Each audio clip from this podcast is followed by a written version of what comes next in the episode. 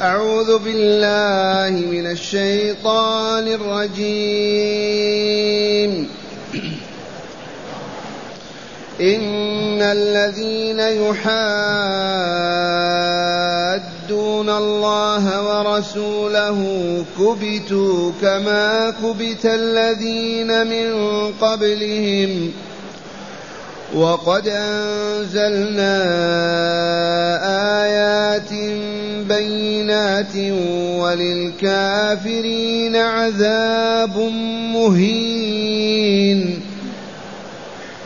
يوم يبعثهم الله جميعا فينبئهم بما عملوا. أحصاه الله ونسوه. والله على كل شيء شهيد.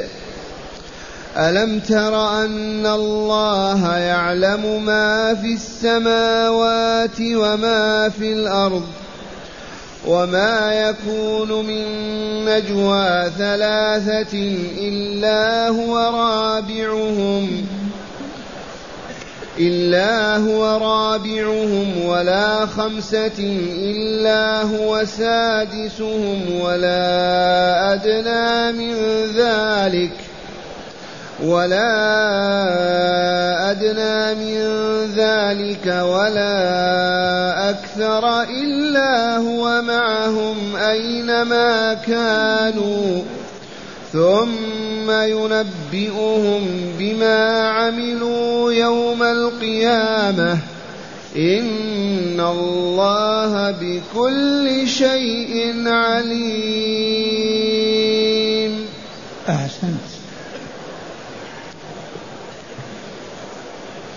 معاشر المستمعين والمستمعات من المؤمنين والمؤمنات. قول ربنا جل ذكره إن الذين يحادون الله ورسوله كبتوا كما كبت الذين من قبلهم. هذا الخبر العظيم. هذا الخبر الإلهي العظيم. الذين يحادون الله ورسوله والمحادة المعاداة والمشاقة والمفارقة. هؤلاء مصيرهم والعياذ بالله شر مصير. إن الذين يحادون الله ورسوله الله يحب كذا وهم يحبون كذا. الله يكره كذا وهم يكرهون كذا. الله يقنن كذا وهم يقننون كذا. الله يشرع وهم يشرعون محادة معاداة هؤلاء يقول تعالى كبثوا كما كبت الذين من قبلهم. أهلكوا أذلوا أهينوا كما أهين وذل الذين من قبلهم من الأمم السابقة. والآيات تكاد تقول إنني أعني أهل مكة.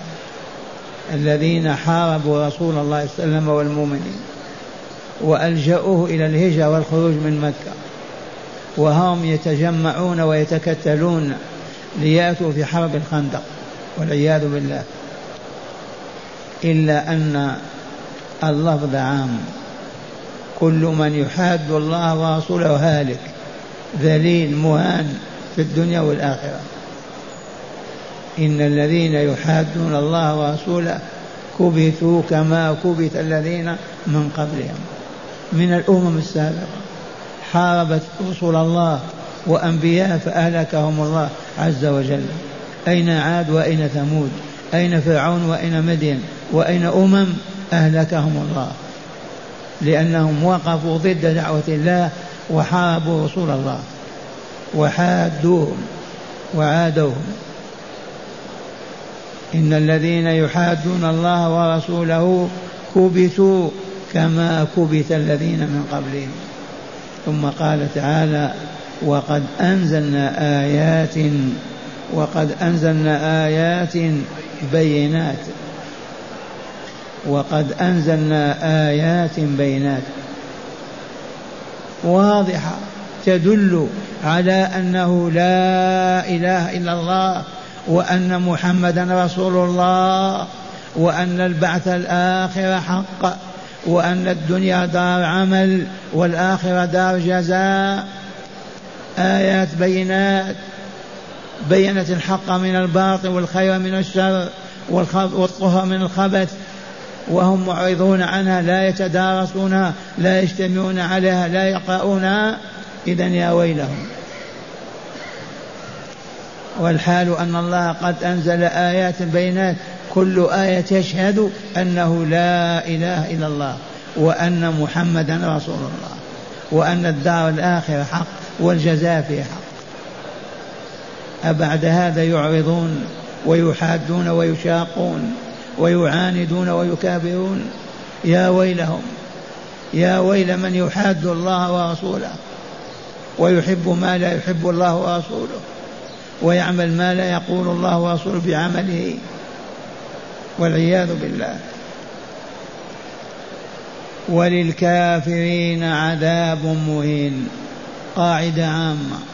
لكل كافر عذاب يهينه يذله يخزيه يعذبه شر العذاب وأكثره في الدنيا والآخرة. وللكافرين بشرع الله بكتاب الله بنبوة رسول الله بتوحيد الله بلقاء الله يوم القيامة. هؤلاء لهم عذاب مهين. هذا جزاء الكافرين. نتوب إلى الله ونرجع إليه ونؤمن بما أمرنا أن نؤمن به ونعمل ما أمرنا بعمله ونترك ما نهانا عن عمله وتطول حياتنا على هذا النمط حتى نقرع باب الجنة دار السلام. لأن الإسلام طريق وأن هذا صراطي مستقيما فاتبعوه ولا تتبعوا السبل. نقيم الصلاة نؤتي الزكاة نصوم رمضان نحج بيت الحرام نرابط في سبيل الله نجاهد إن جاء الجهاد وهكذا نحل ما أحل ونحرم ما حرم حتى الكلمة والله حتى النظرة حرم نظرة أجنبية والله ما نفتح عيني فيها ولا ننظر إليها. حتى لا نكون مع المحادين المعاندين المحاربين لله ورسوله. الله يأمر بكذا وهم يفعلون كذا. الله ينهى عن كذا وهم يفعلون كذا. محادة معاندة معاداة مكابرة والعياذ بالله. قد أهلك الله من قبلهم وسيهلكهم. كبتوا كما كبت الذين من قبلهم.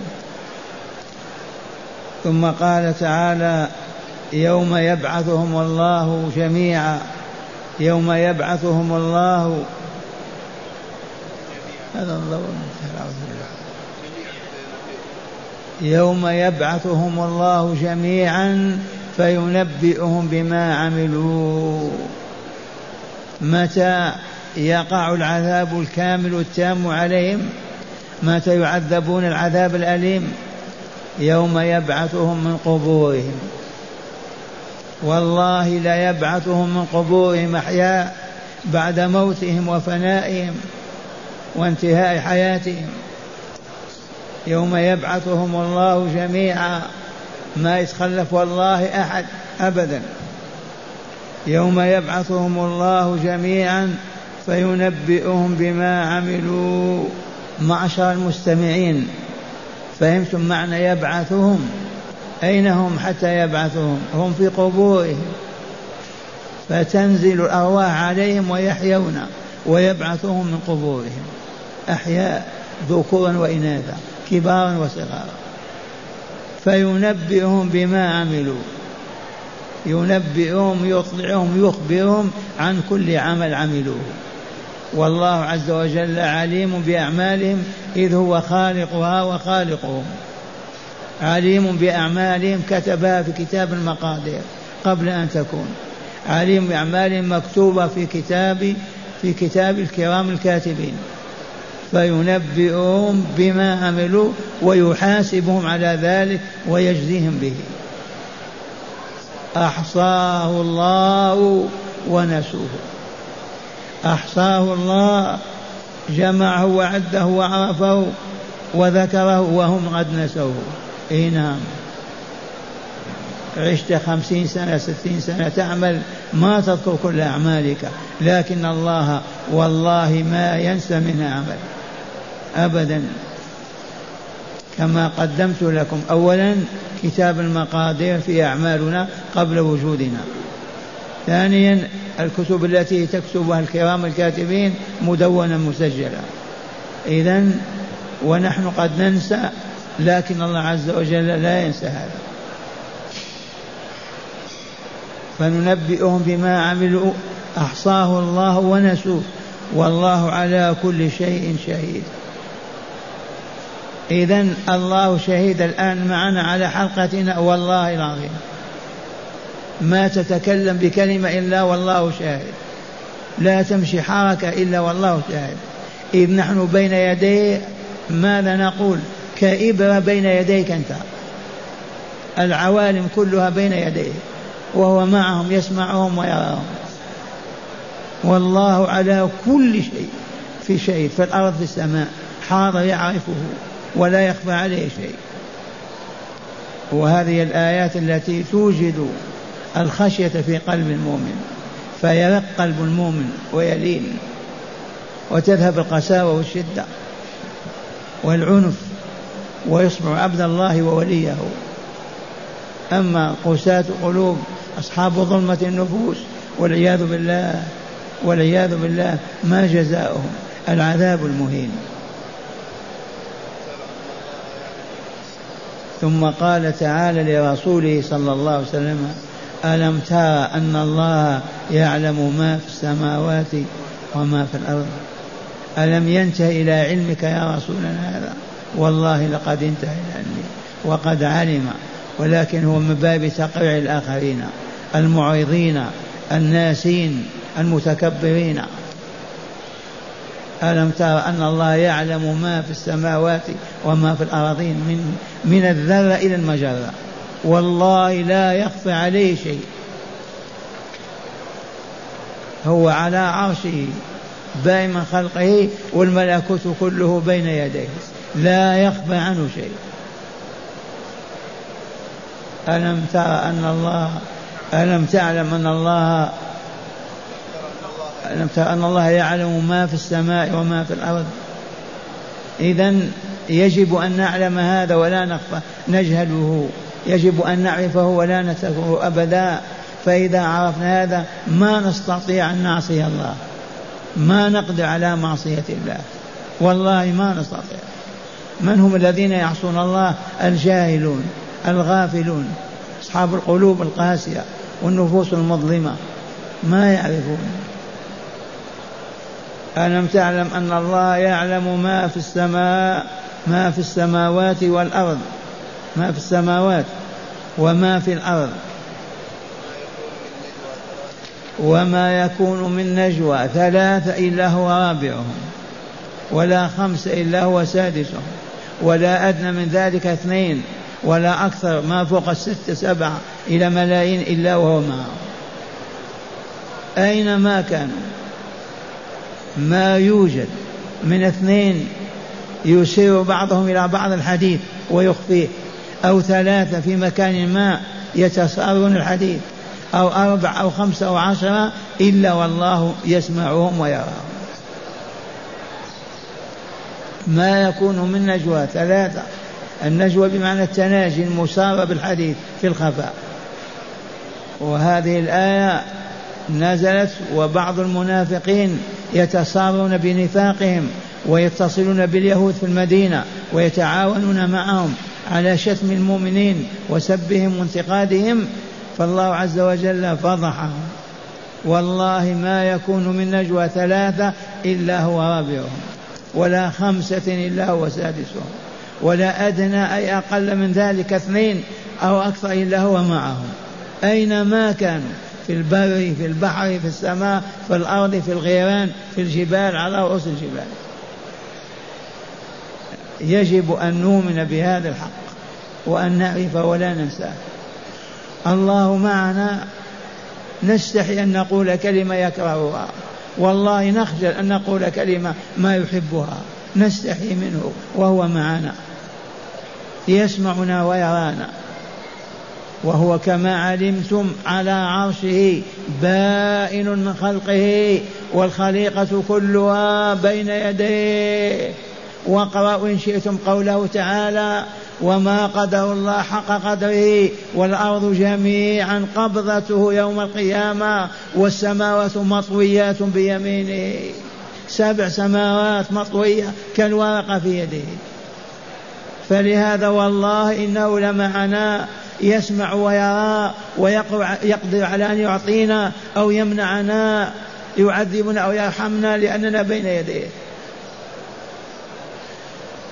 لو يذكر العبد هذا وما ينساه ما يقع في معصية الله. ما يقع في معصية الله أبدا.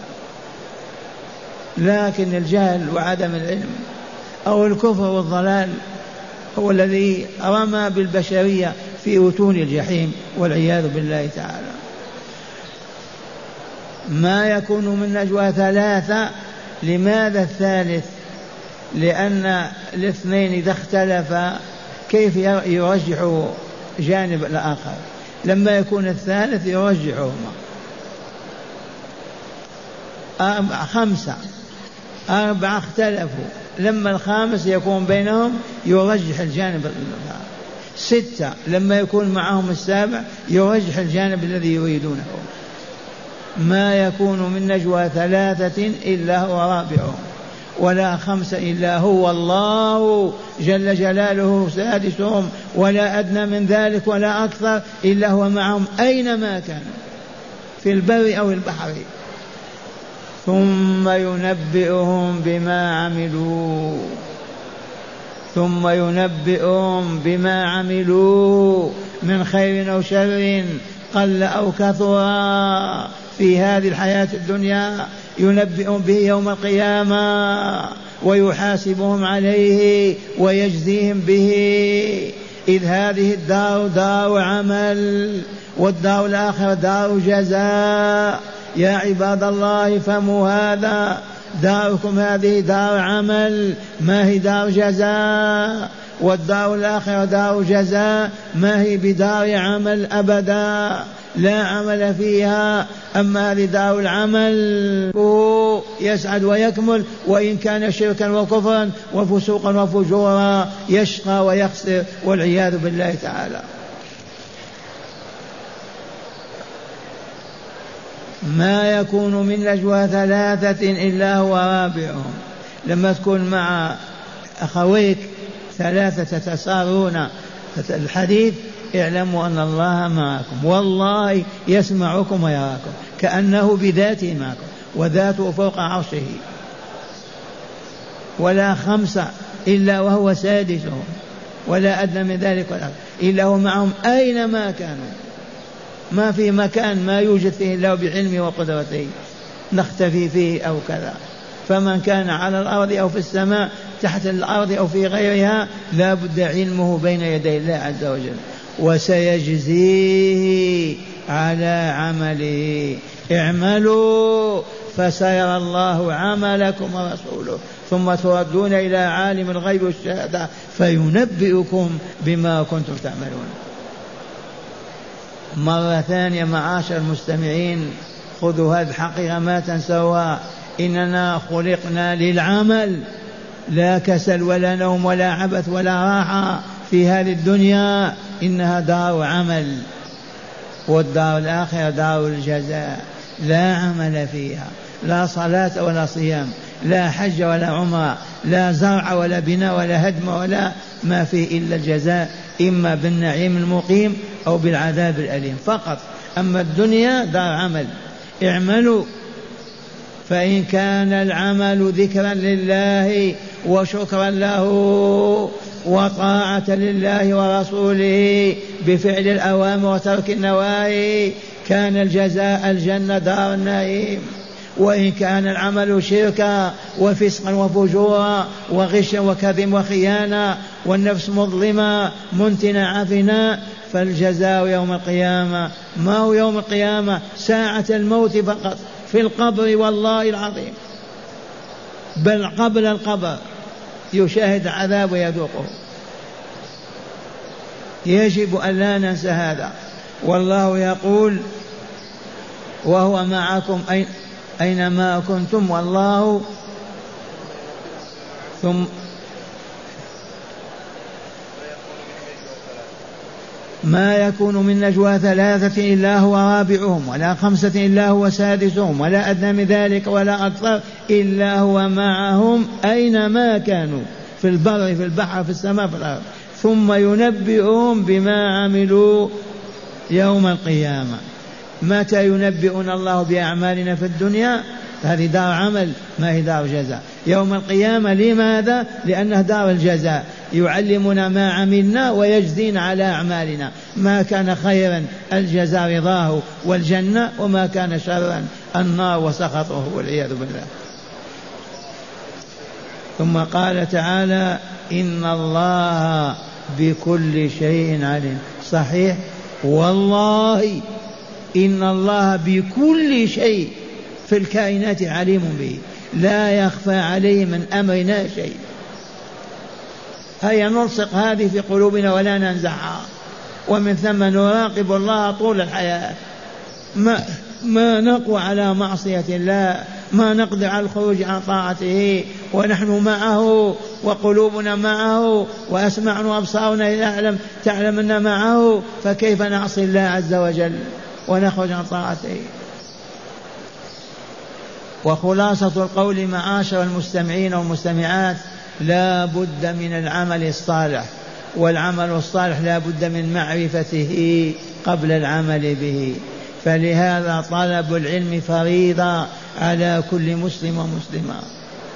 كيف تعرف ما يحب الله؟ قل لي. كيف تعرف ما يكره الله؟ أنا مؤمن بأن الله يحب ويكره. إي والله. لكن ما نعرف ما يحب ولا ما يكره. إذا كيف أطيعه؟ كيف أعبده؟ كيف أتقرب إليه وأكون وليه؟ فلا بد من معرفة ما يحب الله تعالى من الاعتقادات والأقوال والأفعال والصفات. ولا بد من معرفة ما يكره الله من العقائد الفاسدة والأقوال السيئة والأعمال الفاسدة الباطلة والصفات المذمومة. وهذا لا طريق له إلا طلب العلم. ولهذا قال صلى الله عليه وسلم طلب العلم فريضة على كل مسلم. هيا نريد أن نتقرب إلى الله لنصبح من أوليائه. كيف نصنع؟ بماذا نبدأ؟ بعدما قلنا نشهد أن لا إله إلا الله وأن محمد رسول الله العمل. العمل بماذا؟ بما يحب الله. نعمله بما يكره نتركه ونواصل مسيرتنا إلى ساعة وفاتنا ومن ثم أرواحنا إلى دار السلام. اللهم حقق لنا ذلك. يا رحمن يا رحمن مع هداية الآيات. بسم الله والحمد لله والصلاة والسلام على خير خلق الله سيدنا ونبينا محمد وعلى آله وصحبه. من هداية هذه الآيات أولا وعيد الله الشديد بالإكبات والذل والهوان لكل من يحاد الله ورسوله. من هداية هذه الآيات بيان أن عذاب الله ومقته تابع لمن يحاده ويحاربه ويخرج عن طاعته ويفسق عن دينه وأمره. من هداية هذه الآيات بيان أن من يحاد الله يعني يشاقه ما يعمل بما يريد الله ولا يترك ما يريد الله هذا المحاد والمشاقة والمعاداة هذا له العذاب الأليم عذاب الإهانة والعياذ بالله. نعم. ثانيا إحاطة علم الله بكل شيء وشهوده لكل شيء وإحصاؤه لكل أعمال العباد.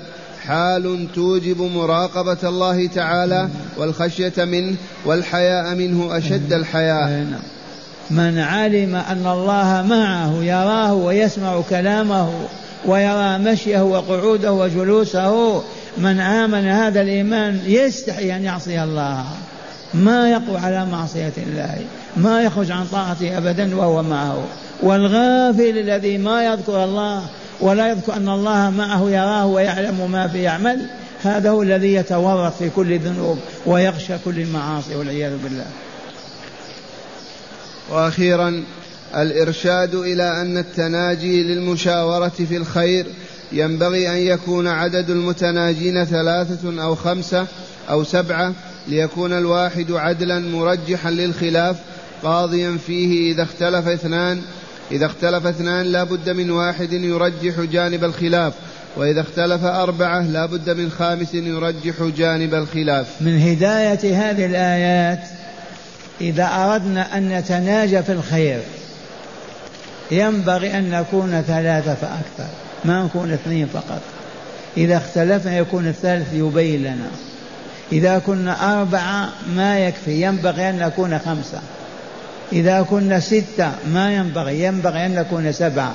وهكذا هذه المناجاة في الخير المصارة بالخير.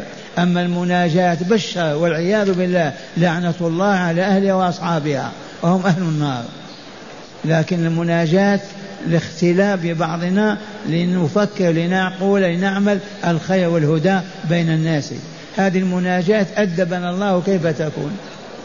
إذا كنتم اثنين أضيفوا الثالث كنتم أربعة أضيفوا الخامس كنتم ستة أضيفوا السادس حتى يترجح ما هو الصواب وما هو الحق الذي تريدونه.